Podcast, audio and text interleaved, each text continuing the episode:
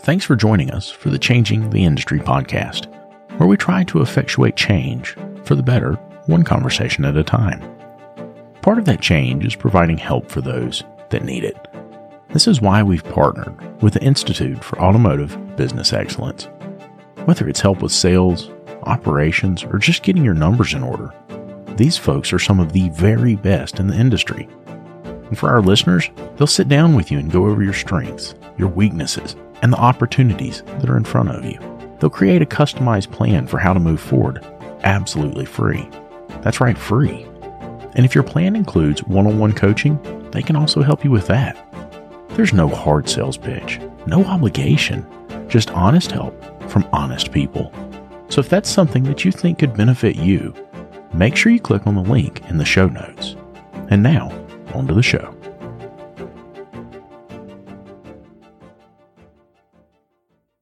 I remember how it used to be. The phone's ringing off the hook. Clients are coming in the front door like crazy, and here comes little technician Timmy. Timmy comes up and he says, Hey, boss, where's my part? Where you want me to go next? What you want me to do? Gosh, Timmy, if I knew, I'd tell you, buddy, but I am covered up. All of that stopped when I found Shopware. With Shopware, you get an industry leading expediter right there in the software. It tells you if your parts are here, where your technician should go next, and how much time they have left to complete the jobs in the day. Go to getshopware.com to learn more. Getshopware.com. Hey everybody, David here, and welcome to the ASOG podcast. In this episode, Lucas and I sit down with Mike Willever.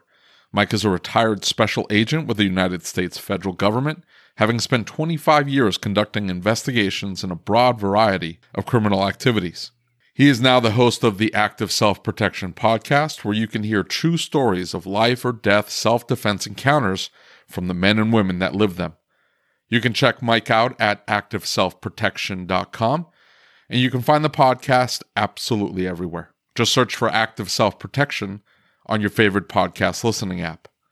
Before we get started, if you're listening on that app, you know what to do. And make sure to head on over to our YouTube channel where we've been dropping a ton of new content. And now, here we go.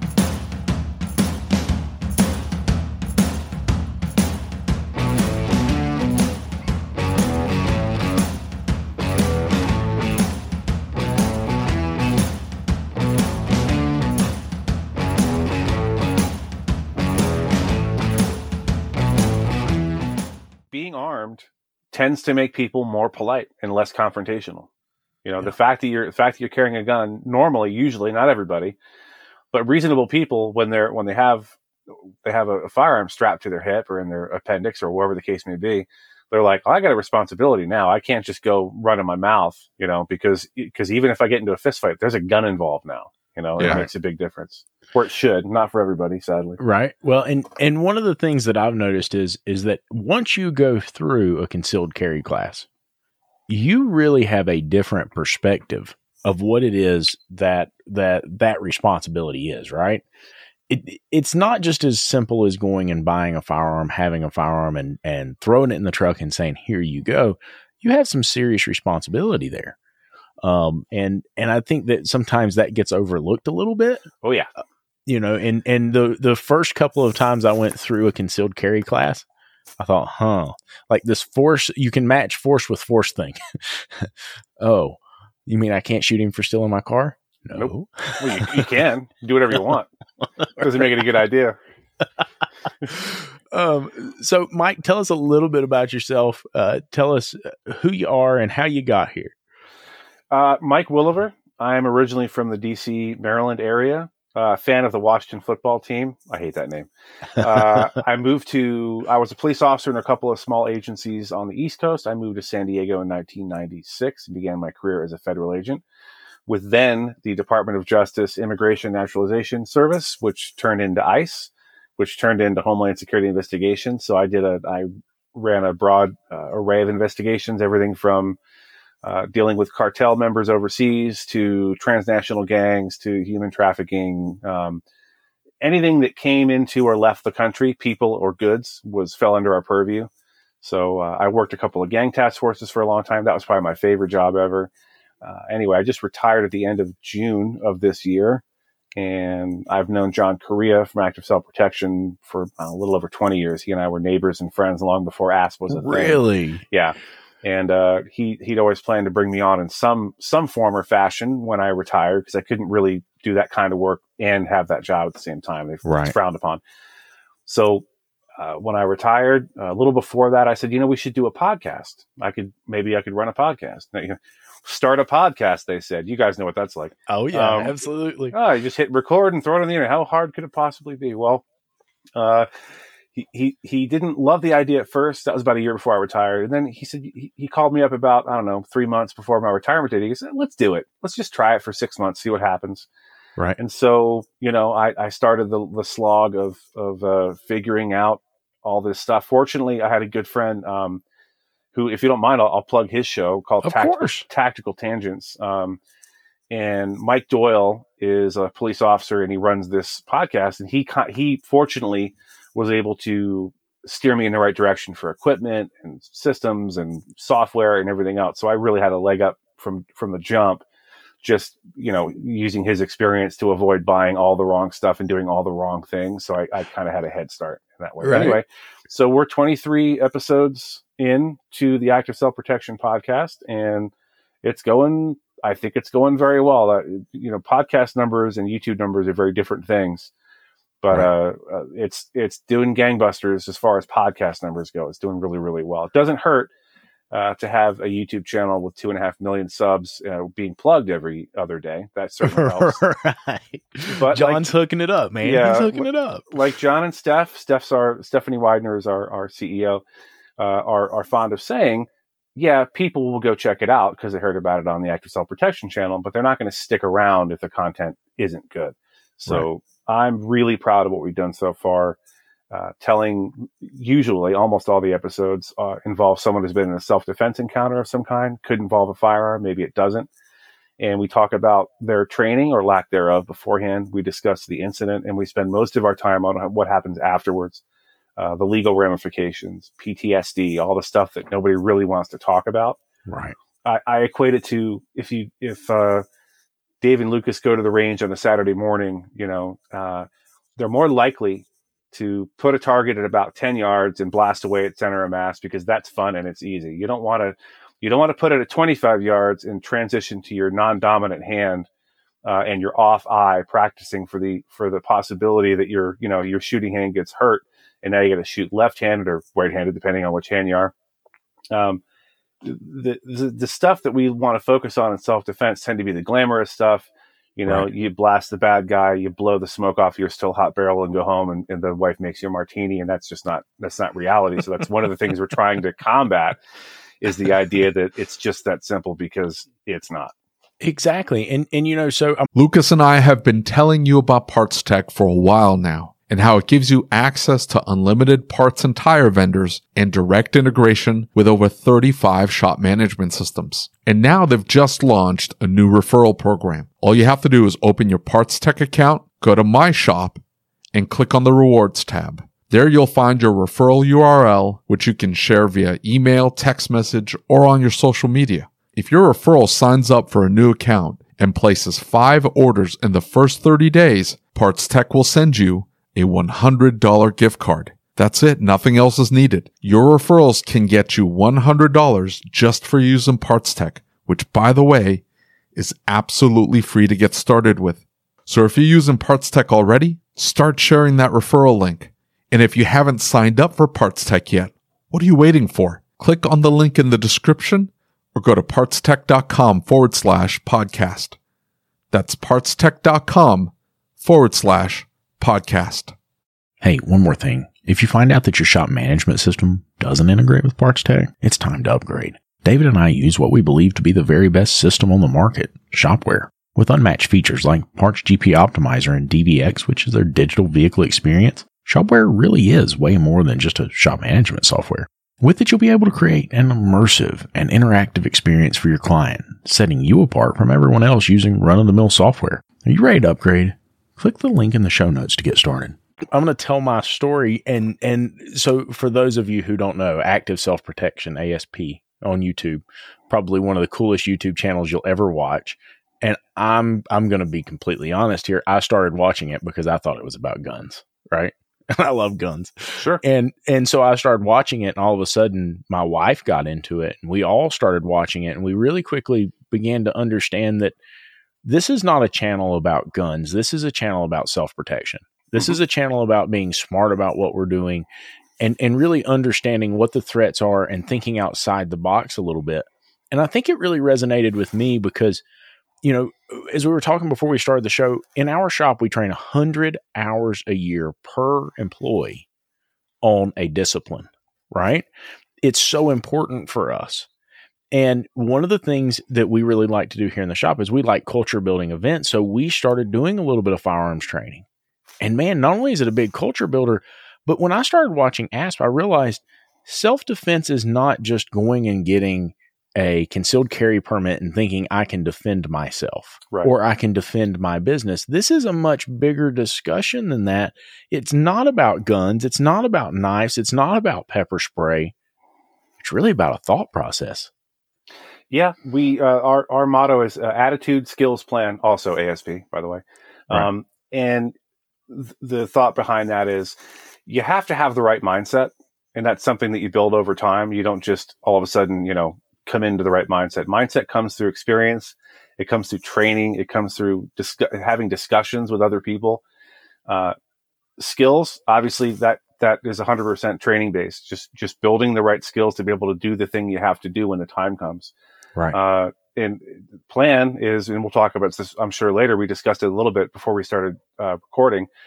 Plan being, hey, if you're in for your listeners, if you're in a, a shop environment or whatever kind of retail environment, and there's concealed carriers there.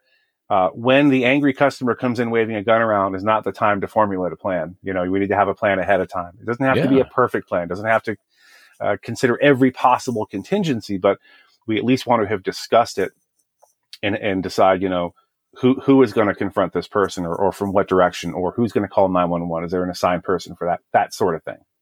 Right. And and you know, so uh, one of the first things that I heard when I started watching these videos was moral, sane, and prudent. Mm-hmm. Right? Sane, sober, yeah, sane, sober, moral, prudent. Yeah, and yeah. and so you know, one of the things that I keep thinking about, and and I'm watching those videos, and I'm really quickly understanding that that it's easy for me as Mr. Shop Owner to look at everybody who walks in the door and thinks they're think they're like me, right? They're mm-hmm. thinking clearly. They're they're on the up and up. They don't have you know something in their system that's that's skewing their thought process. I don't think about somebody coming through the door and pointing a pistol at me, right? And, and we all like to think that we could handle the situation if it comes up, but not everybody's sane. Not everybody is on the up and up. And and you know, I, I watched a video that you guys put out just the other day, and I was telling David about it. And it's this barber, and he's standing in the barber shop and he's cutting this guy's hair, right? and and there's a guy sitting in the chair and there's two other people to the side and this guy just walks in and shoots the barber and so the the guy in the chair was an off-duty police officer and he stands up and he takes care of business and he makes what needs to happen happen but the point is is this guy really didn't have any other reason for walking in there and doing that right and we tell ourselves that couldn't happen to me because I'm in a good town, I, I'm in a good neighborhood. People don't act like that around here. But what if they do? right? One of our one of our uh, most viewed, or excuse me, most played episodes is when I I had a sit down with Stephen Williford from Sutherland Springs, Texas. You mm-hmm. listeners might remember there was a mass shooting at a church. Stephen yeah. was a he was a plumber by trade. He wasn't a cop. He wasn't a veteran or anything like that. He was an avid hunter and sportsman. He taught shooting. And one more one Sunday morning, he's not at his church because he's on call for this hospital to go do plumbing stuff in case there's an emergency. Right. And he hears shots and his daughter says, I think someone's shooting up the church. And he, he did what Stephanie and I talk about. Stephanie, I think I might have mentioned she's our CEO, Stephanie Widener, right. whom I love dearly. Um, we, we like to say that when the bad thing starts to happen, people tend to rationalize or want to will it away or pretend it's not happening. And the, probably the most important thing you can do is to radically and rapidly accept reality. Now, that officer that was sitting in the chair had a little bit of experience. He could have just as easily been you or David, you know, with with a, right. with a concealed weapon. But the idea being, you can't wish it away when the bad thing starts to happen, or before it starts to happen. Preferably, we like to say, right. if you see a thing coming and you can just avoid the thing, by all Right. means avoid the thing, whatever it might be. But rapidly and radically accepting that this is happening and I need to deal with it right now is probably 50% of the battle. Yeah, I, I agree 110%. And, and, you know, that's one of the things that, that David and I had talked about because David went, you know, when, when things felt uh, as if there was unrest, David had gone and decided he was going to buy a gun. Right. And, and we talked a couple different times and I said, listen, this is not just going and buying a pistol and having a pistol, right? There's more to it than that. And, and, you know, a I defensive bought plan for, ammunition as well. Lots of it. I have no idea how to use it or even load it. well, But you know what I've got? Stockpiles of he bought a 22 and he bought he bought a case of 45 I- I guess my question in in your uh in what you were saying there, as far as radically accepting what's happening, is how much can that turn into overreacting? Like, Well, I I would mean, be concerned with you know whip out the gun too fast. Like, absolutely. No, you make a great point. I don't want to escalate the situation. I, Yeah. I remember we were at a uh, county uh, at the county fair. This was a couple years ago, and my daughter was riding, and she was really small. She was riding one of the kiddie rides, and all of a sudden, you just see a sea of people running, and somebody screams out, "Active shooter! Active shooter!" Hmm. And people, I mean, people are ducking under tables, and I, I like, I looked around. I'm like, "What in the hell? Are you kidding me?" And all I did was I jumped over the railer, railing. I pushed it aside. I don't jump. So I kind of shoved it aside and grabbed my daughter out of the ride. The ride was still going. I'm screaming at the guy. I'm like, shut the ride down, shut the ride down. I grab my daughter and we just take off running. Good plan. And, but I mean, how much can that turn into, into an overreaction where you're like, okay, I'm going to get my gun out. I'm going to try to stop this. Or, you know, you, you get yourself into a more dangerous situation. you know, on the channel, we tend to dissuade people from getting in, involved in third party encounters. So more likely than an active shooter is, you know, you, you're walking down the street and you see somebody getting mugged. You know, we would, we would tend to dissuade you from intervening in that. Um, because it can go wrong a million different ways, especially if somebody's already got a gun in their hand. But when Yeah. it comes to, when it comes to overacting, I think it's very, very much case by case. I think, by the way, was there an active shooter or was it a There, false there alarm? wasn't. No, so it was a false alarm. Somebody had had thought they saw a gun, but it, you know it turned into hysteria because Sure. somebody saw a gun and then they said to something else. The police were so nonchalant about it, like, "Oh, there's nothing going on." Well, Meanwhile, ta- there's seas of people running and knocking themselves Right. over. Like, Let me tell you how that could have gone wrong. If David decides I'm going to draw my gun and go look for the threat. First of Yeah. all, in that situation, you have to ask yourself, do I hear gunshots? Because you're going to hear them if they're present. Yeah. If you don't hear any gunshots, it's probably not time to draw a firearm. Just this is my opinion now. Yeah. Um, and if you if you do decide to draw your firearm and go looking for the, the threat or the perceived threat, and the police show up and they don't have a description, Yeah. and all they know is here's this guy running around with a gun. We've been told there's shots being fired.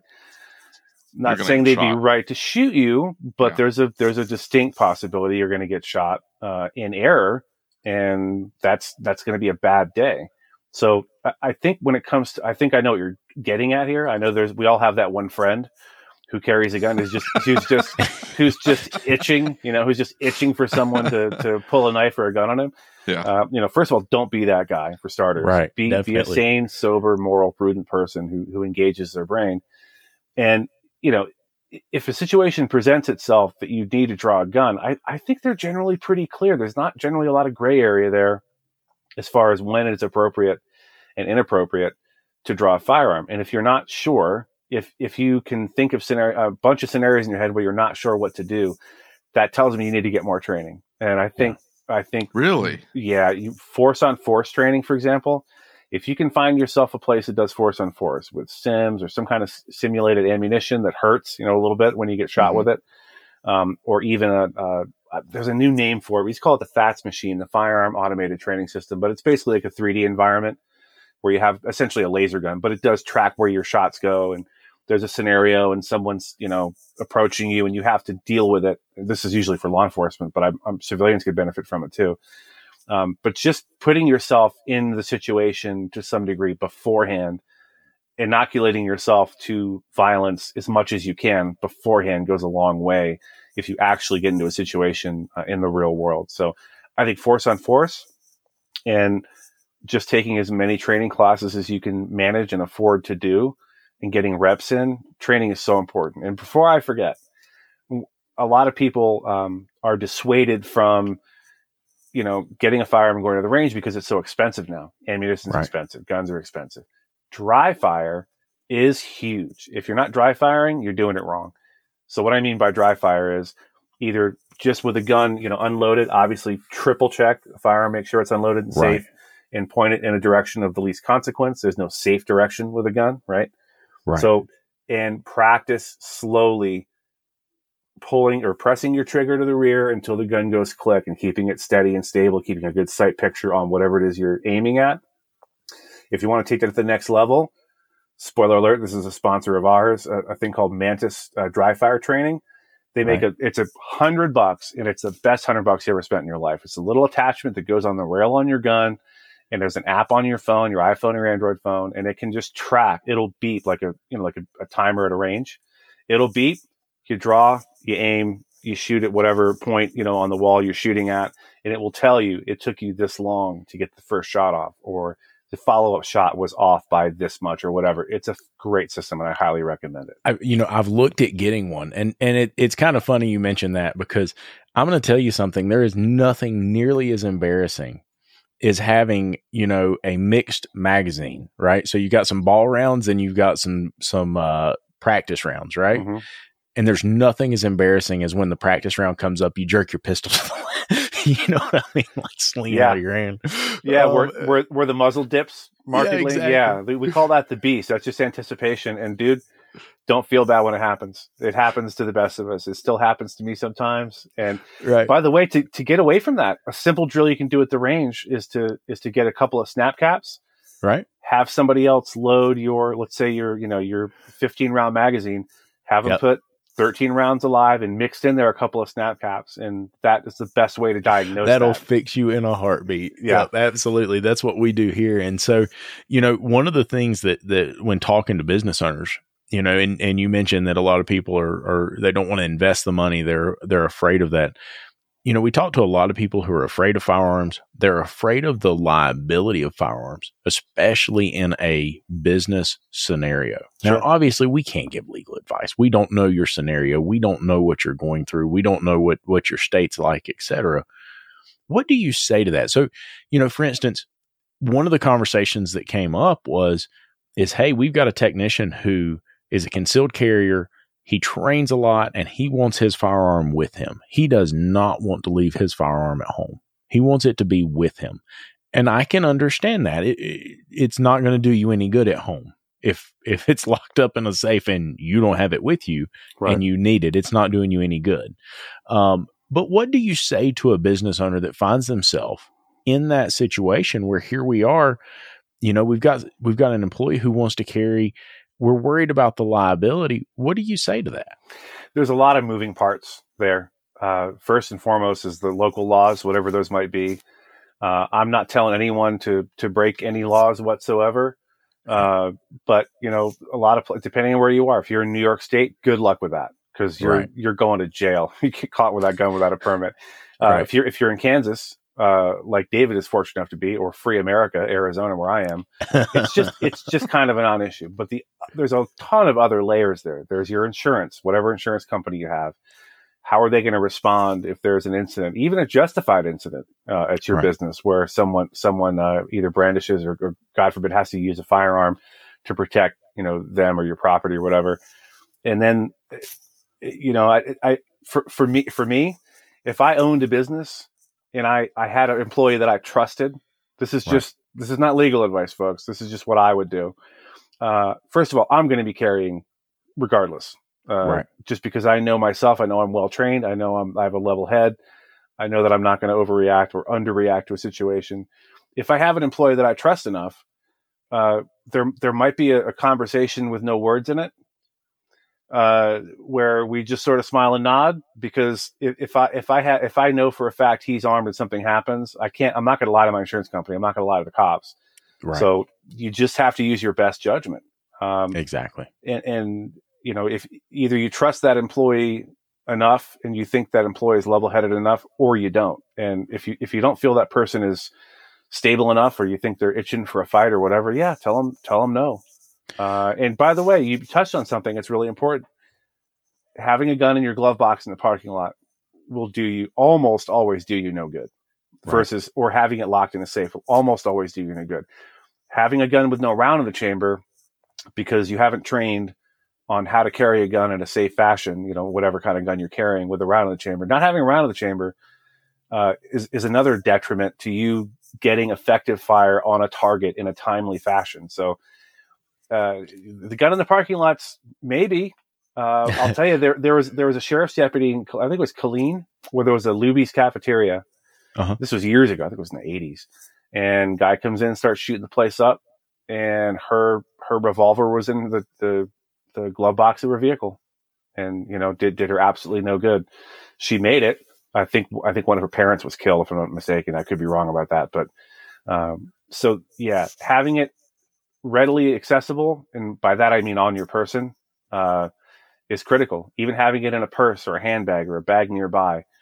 First of all, physical security is important, so you don't want the gun laying around or accessible to other people. So preferably someone's carrying it. Um, and, but if they're not, I mean, it's just it's almost more of a liability than anything else. Right. Well, and and you know, so one of the things that you guys talk about a lot, right, is that the bad guy gets a say too. Yep. Right. And and you you talk about having one in the chamber and you talk about being prepared. I think we all convince ourselves and we all tell ourselves that would never happen to me. I could talk my way out of that. I could do something about that. And, you know, I was telling David the other day, I'm, I'm watching some of these videos. Man, this happens in a quarter of a second for no reason. Yeah. Right. We, like the majority of these cases are not somebody that's sane. This is not somebody that that's just walking down the street, a normal everyday guy. This is somebody who's really struggling with something. And, and a lot of times, man, I feel for them. I really do because they, they've got something going on. And the, the reality is is they get a say in this altercation too.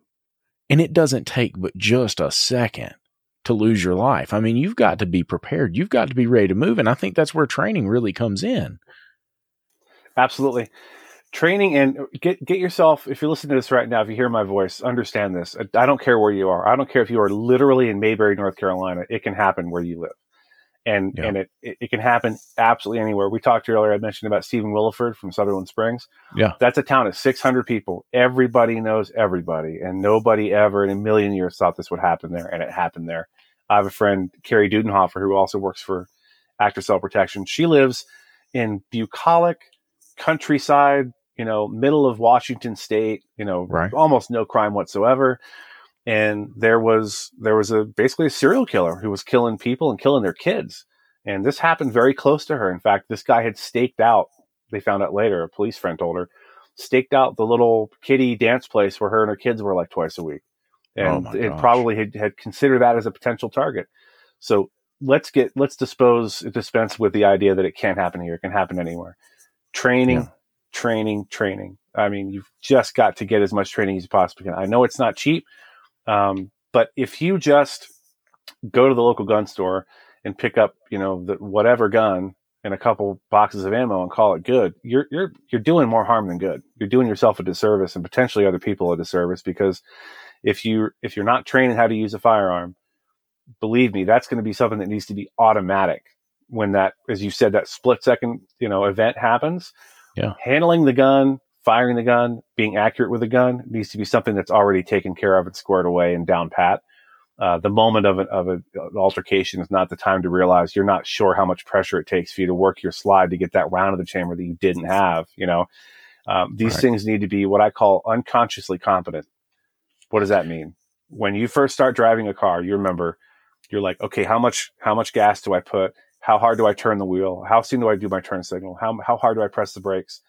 And now you literally get in your car at the end of the day and you're on autopilot. You don't think about driving at all. That's unconscious right, competence. Yeah. Yep. And what you need is, um, sorry. sorry. Okay. Siri's talking to me. Thanks.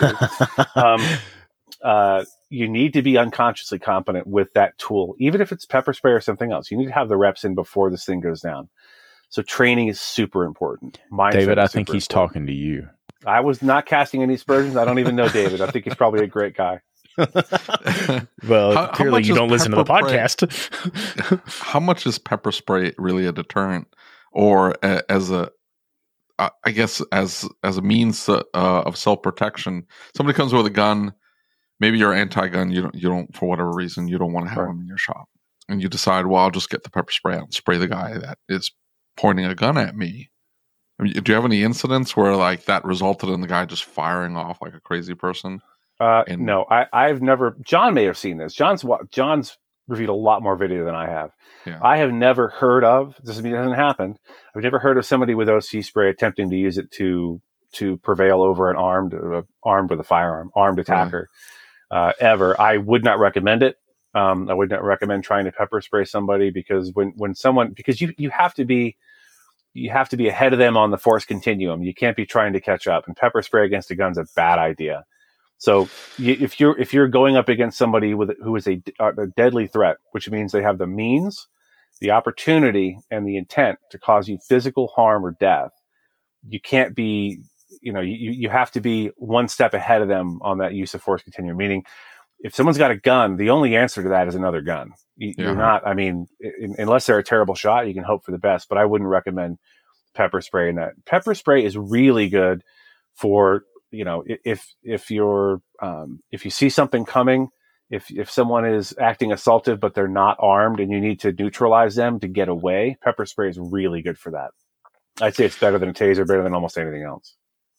So this is the mindset, and I'll read you a comment here because we had this discussion within a shop owners group. Sure. And I, I can understand this mindset, but then I'll tell you a quick story here. Okay. Um, so, so the response to the gun question was this: the shop owner said, "If someone tries to rob me, I'll hold the door open for them." And he said, "But seriously, how many shops do you think really get robbed in the middle of the day, surrounded by other businesses?" And he and he said, "Well, scroll back through the Facebook feed, and you're going to see a whole bunch of stolen catalytic converters and vehicles broken into after hours, but nothing during the day." And so he says, well, "I'll probably put cameras in just to as a CYA, but nothing to fend off crime. He just doesn't see the, the necessity for it. We had a gun store less than a mile from me. I mean, in a, a quiet neighborhood, it's considered safe. It's you know right across the street from a church and a school. Mm-hmm. This gun store, I mean, it was a self protection store. Like that's what they sold. That kind of stuff. Right. The guy, the the shop owner was armed to the gills, and his wife was as well these three teenagers came in and they decided they were going to hit this store. And I guess they were looking for weapons or whatever. They run in and it turned into a firefight. Mm-hmm. The shop owner ended up dying. He got hit too many times. His wife ended up hitting one of them, killing one of them, hit another one, and then the third one escaped completely. They ended up getting caught. Uh, but the wife ends up losing her husband. They end up closing the shop but you would you wouldn't think that they would hit a gun store. Like, why would you go into a gun store in the middle of the day to try to rob them? Like, what do you think they have behind the counter? this isn't going to end well. But these were like these were young, stupid kids. Very good. We're going to try to steal some guns. Yeah. Well, they didn't do a very good job of target selection. Um, you know, it, it's most crooks, these you're talking about these being dumb kids. Well, they're dumb kids. That explains it. It really does explain everything that you just said. Is they were dumb kids who don't think they're going to get killed or hurt, and think they're going to do a thing and get away with it. You know, mm-hmm. you remember being 17. You didn't make a lot of good decisions necessarily. So, most criminals are going to do some sort of cost uh, risk and a risk benefit analysis, and they're going to go, okay, they're going to size a person or a business up and go, how hard or easy would this be? to rob this place. Now, there's always the there's always the deranged crackhead who doesn't plan in advance and doesn't think. But most people who are doing this sort of thing give it a little bit of thought. Yeah. Earlier, we were talking about just the deranged guy who comes in and starts shooting. That's a different animal altogether. But if, as far as you know, crime goes, this shop owner who says I'll hold the door open for him, I, I assume he means I'm not going to fight. I'll just let him, you know, t- let him yeah, have it. Let him, okay, let him have it. And that's that's a strategy. That's you know that's one way to do it. Uh, I'm not saying he's right or wrong. Um, but as we've seen on the channel a bunch of times, compliance isn't always a guarantee of your safety. Yeah, Just because exactly. you comply doesn't mean it's going to go well. No, I mean, if you want to, if you want to bet your life on compliance being something that'll keep you safe, that's that's your it's your life, it's your business, literally and figuratively your business. Um, just because it usually doesn't happen, as we've said about a thousand times already on this show, just because it doesn't normally happen, just because you know mechanic shops and body shops and paint shops aren't normally robbed, doesn't mean it's not going to happen. Yeah. Uh, sure, is the more likely crime somebody coming after hours and breaking into cars or stealing catalytic converters or stealing tools? Yeah, probably that's going to happen a lot more often. Uh, but another, another thing a lot of folks don't know is most most burglaries, residential burglaries, for example, when when do you think they happen? During the day. Mm-hmm. Yeah, between about nine and three p.m. nine a.m. and yeah. three p.m.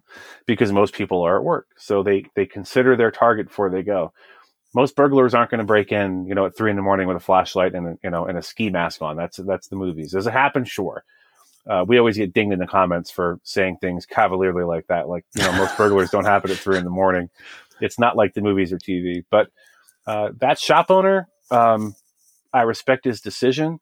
And I think he's probably right that ordinarily the, the crime you're worried about at a, at a place of business like that in, in a decent area is knuckleheads breaking in, the middle of the night and stealing stuff, you know, stealing valuable tools or whatever. But still, in all, that, that robbery or God forbid that crazy person who's just angry because he thinks he screwed his daughter out of two grand on a transmission and now he's having a bad day and he's going to come in with a gun and start shooting at people. That can happen. It can yeah. happen absolutely anywhere. So you have to ask yourself, am I in any way prepared to deal with that? Because, you know, I'm a former law enforcement. I love the cops and all, but the cops can't be everywhere at once. They can't, they cannot be there fast enough to save you from something like that. You have to be your own rescue party. We and, had and, a, uh, a, a burglar, um, burglar E happen across the street uh, over the weekend. This was a few weeks back. The guy hits the McDonald's up the street, uh, robs the place. Uh, then I think he went to the gas station, robbed the gas station, and then went to the store that's right across the street from me. Took a giant rock, smashed the front door in, hmm. went inside, by that time, the alarm at that point starts to go bananas. The the shop owner, you know, sees the alarm going off, calls the cops, saying somebody's in my store, and I I guess the the um, the guy that was in there was trying to take the cash register. It was a little heavy for him. He ends up tripping and falling, and just as the cops pulled up, uh, he was on the ground trying to pick up the the change and all the money that he had dropped all over the place. But this mm. happened right across the street from my shop. Now you can just imagine you walk up to that for whatever reason, you're getting the phone call. You're like, uh, it's probably nothing because I do get calls from the alarm company that you know the alarm's gone off or whatever, right? And you're like, oh, I'll turn it off, or maybe I'll turn the cameras and see. You happen to walk up there. You're driving by, whatever, and then you just happen to find somebody who decides, I'm not going to jail today. So if you try to stop me, I'm going to come after you with a gun or I'm going to shoot you or whatever.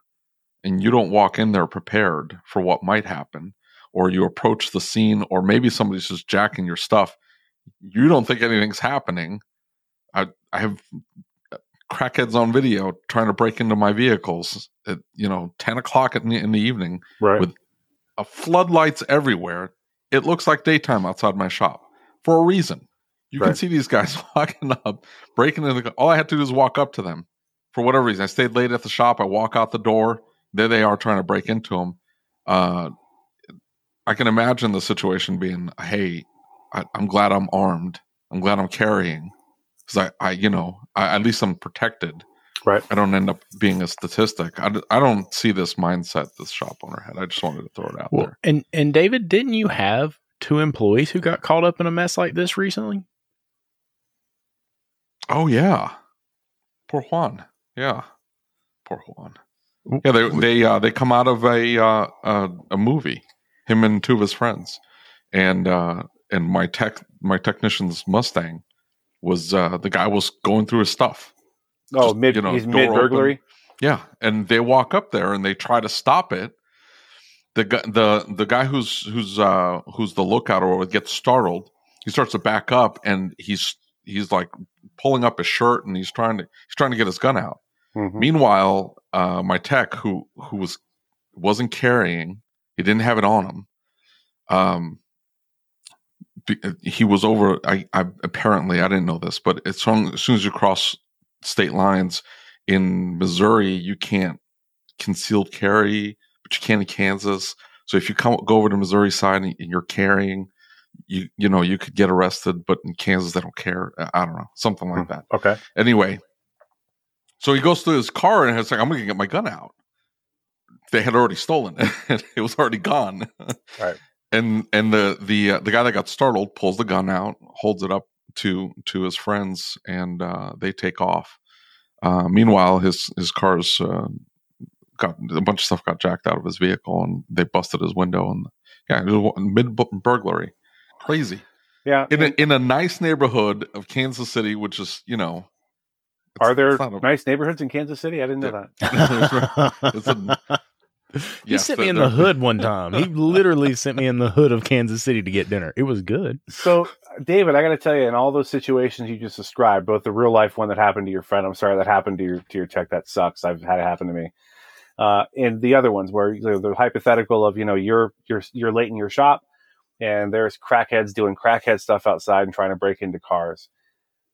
This is a really unpopular opinion in my world, in the self defense world. Um, I'm not I'm not going to intervene in that. I'm just not. I'm not going to intervene in the car burglary. I'm not going to intervene in the people breaking into the cars. I'm going to protect myself if I need to, but I'm going to call the police and I'm going to watch because. But it, it's almost like you. It's almost like just getting startled. It's like these guys for weren't sure. trying to stop. I, I guess. I mean, once they saw that the guy was trying to jack their their vehicle or, or was stealing stuff out of the vehicle, they tried to stop it. Um, and uh, right up to the point where they saw the gun, and then they weren't armed. They they backed off. But I'm just saying, like you're walking out of the shop. I've walked out of the shop late. It's, it's ten o'clock, eleven o'clock at night, and I mean you're there by yourself. That's when that burglary happened across the street. And I'm just saying, you just walk up there and you're like, "Hey, what are you doing?" The guy turns around, he's got a gun on you. I mean, Yeah, what do you do? I, I think attitude is a big a big part of that. You know, ask yourself. Well, John likes to say, and this isn't so much to your question, but John likes to say, don't don't violate the rules of stupid. You know, don't be in stupid places at stupid times, doing stupid things with stupid people, et cetera, et cetera. Yeah. So if you do that in your personal life, that'll avoid most of your problems. But in this situation you're talking about, you know, be aware of your surroundings. If you're walking out late at night from your shop and there's no one else around, take a second before you walk outside and just do a quick scan of the parking lot. Look around. In the unlikely event that you are doing that religiously and you still startle someone, well, what's going to happen is going to happen. Um, if you can disengage from that criminal and get yourself out of there and call the police and live to fight another day, that's better. Uh, human life is more important than any any than your entire business. You know, your Yep. family needs you. Even if your entire business is burned to the ground, that's still better than you taking around, you know, in, in between the running lights and not being there anymore. What's going to happen to your business then? You know, so I'm, I think I'm I think extremely well insured, Mike. I think you know, as an aside, I like to tell I tell my wife, I'm like, I have just enough life insurance for you to get by, not for some 25 year old pool boy to come in oh, behind me, no, that- yeah, see that that's mm-hmm. that's live off mis- my live off my hard work. I, that's my mistake. I, I Yeah. tell my wife all the time, I'm like I'm worth more dead than I am alive. Well, Sorry, um, go ahead. no, that's fine. I, I, I was just saying, you know, t- to the extent you can disengage, if, if there's if there's a way to get yourself out of there or get to a safe distance and monitor what's happening and call the cops in to do their job, because they're wearing body armor, they have radios, they have helicopters, they have all that stuff. Now, I, I understand, and I can already hear your listeners. Hey, man, I call the police, and it takes an hour for them to get here, and that sucks, right? It still doesn't make it worth uh, your potentially your life or being ba- badly maimed to protect this car or your customer's car or whatever else. And again, that's a very unpopular opinion, but I would much rather you stay at a safe distance, call into the police. If they take the car, they take the car. We'll get another car. It's insured, whatever the case may be. But inserting yourself into that situation, especially if you're armed, actually, um, you could end up being in a position you didn't want to be in. You could force his hand to shoot at you. You could end up shooting him, and it could be found to be not be justified. Depends what state you're in. Depends what kind of uh, detective is investigating the case. It depends what kind of prosecutor you have in your area. You've got to think beyond this moment of I'm I'm angry because this person is stealing my heart and stuff. Believe me, I get it. I hate thieves. I hate the idea of someone, you know, working hard for a thing and having someone come just take it because they feel like it because they're too lazy to work. But there are so many variables you cannot possibly predict that if you can just disengage and give it get the best description you can, get a plate number if you can. I would highly dissuade you from intervening in something like that because it's just not worth it. Yeah. I, I really agree with that. And and here's the thing is what you what you never what you never take into account is that the they're already a criminal, right? They're already breaking the law. Mm-hmm. Th- they don't follow gun laws, right? They they don't practice safe gun etiquette, right? He can pull it out and accidentally shoot you if he has one. Right. Um, they don't follow those same rules. They're not thinking clearly, right? I, I I don't think any one of us would go out and try and break into somebody's car because we've got a little bit of common sense and we know that's not the right thing to do. A lot of these people just aren't thinking clearly and and you don't want to get tangled up with someone who's not thinking clearly unless you absolutely 100% do not have a choice and you have to defend your life or your family's life that's when it comes time to do something right Yeah. We, And- we talk about contaminated thinking on the channel all the time. That's something that you can't, if you're a normal person who had a normal upbringing, you can't possibly understand.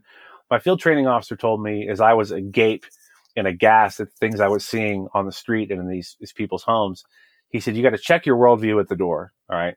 Yeah. People, they don't think like you think. They don't have the values you have. They have nothing in common with them. And so when you think you're going to run up and pull your gun and they're going to go, oh no, he's got a gun, you don't know what that reaction is going to be. That reaction could be to char- you could have a gun drawn on them, they could be unarmed, and they could still charge you. And then what are you going to do? Let's play this out. So Yeah. now, now he doesn't. He's unarmed, right? Doesn't no knife, no gun. Maybe he's a little bigger than you, and now he's running towards you. Now you're going to find yourself in a position where maybe you're going to have to shoot, and maybe it's justifiable, and maybe you can articulate it. But do you want to risk your life and your home in a civil suit and potential jail? And maybe Yeah. I don't. I definitely don't. Exactly. Well, and and so you know, one of the things that that I we talked about a little bit earlier, and and it's really what your show is about is a planning and b training, Mhm. right? Because that that's that's the big thing, and and you know, we talk about training in the automotive world all the time. We talk about planning in the automotive world all the time. Set yourself up for success. What does success look like? What? How do we want this to to end up? What do we want the outcome to be? Right? Like you bring your car to me, I'm going to talk about the fact that, hey, listen, um, you know, I see some other things going on with it. I just want you to know about them. We don't have to necessarily fix them right now, but I need to document that so you know that's going on. Sure. And and it's the exact same type of scenario. We've got to plan ahead. We've got to think ahead, especially in a business.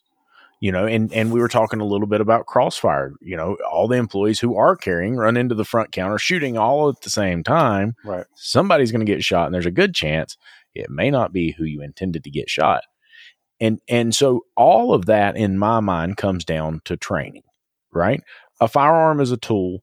Uh, a self-protection spray is a tool. A taser is a tool. Uh, the door locks on your building are a tool right? Mhm. and and so it's all about training to make sure that we know how to use our tools just like we know how to use an impact wrench or a scan tool in the shop we need to know how to use these tools properly. We need to be prepared. This needs to be a memory thing. It needs to be top of mind presence.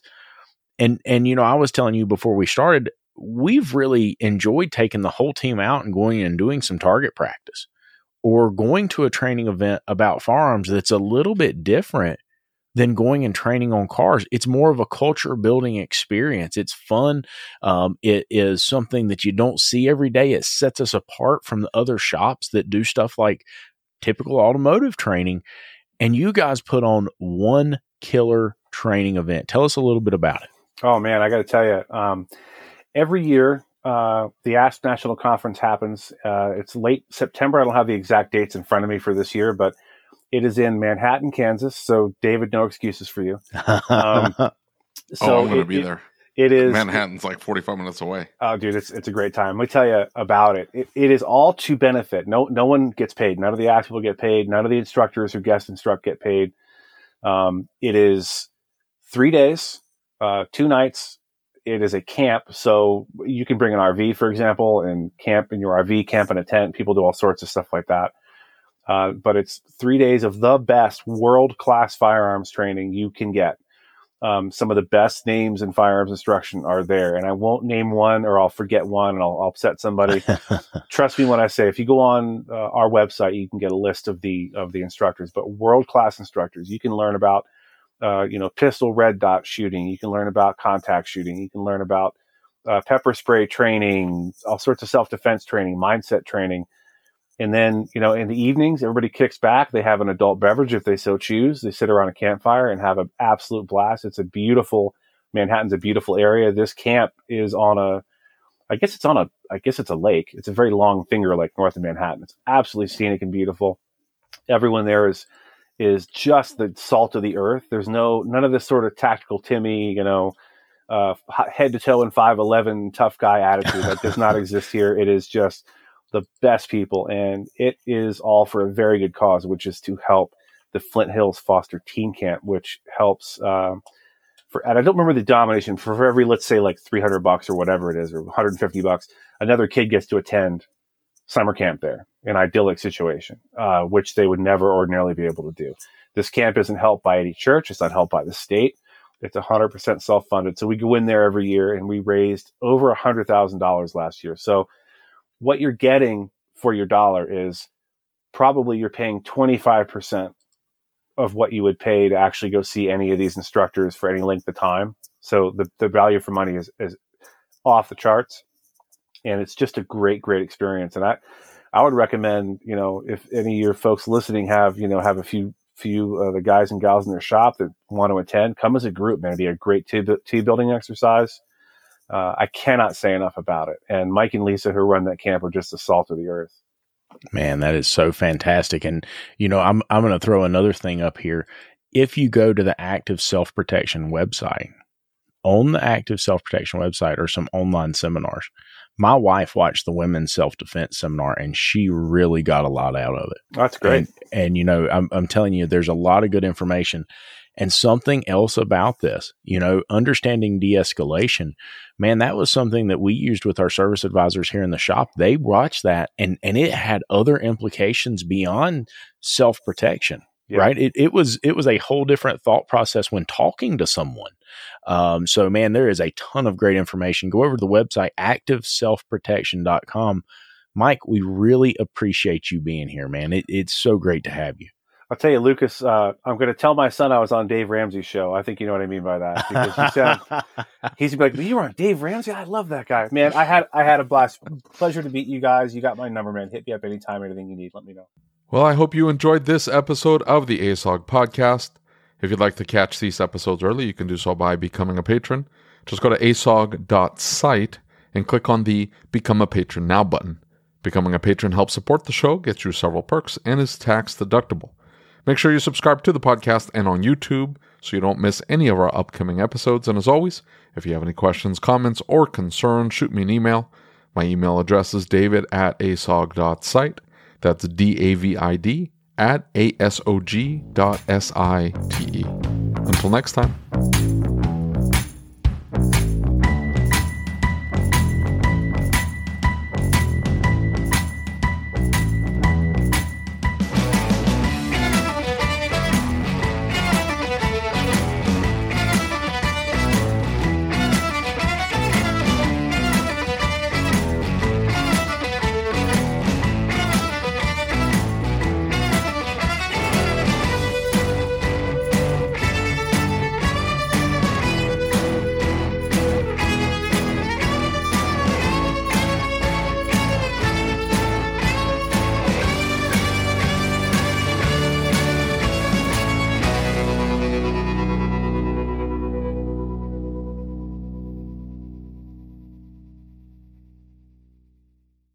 I hope you enjoyed this episode of the ASOG podcast. Before I let you go, I need to ask you a question. Are you using the best innovative shop management system in the country? If you doubt that you are, why are you making your life harder? Shop-Ware stays one step ahead of everyone else by bringing a clean, easy to use program unlike anything else on the market. Go to getshopware.com and see what I mean today. That's getshopware.com. Check it out. Thank you for listening to the Changing the Industry podcast. If you enjoyed the show, do us a favor and leave us a review on your favorite podcast player. And don't forget to set it to automatically download the latest episode. Our efforts with this podcast, the YouTube channel, and the Facebook group wouldn't be possible without the support of our awesome sponsors. So please take a moment, check them out by clicking on the links in the show notes.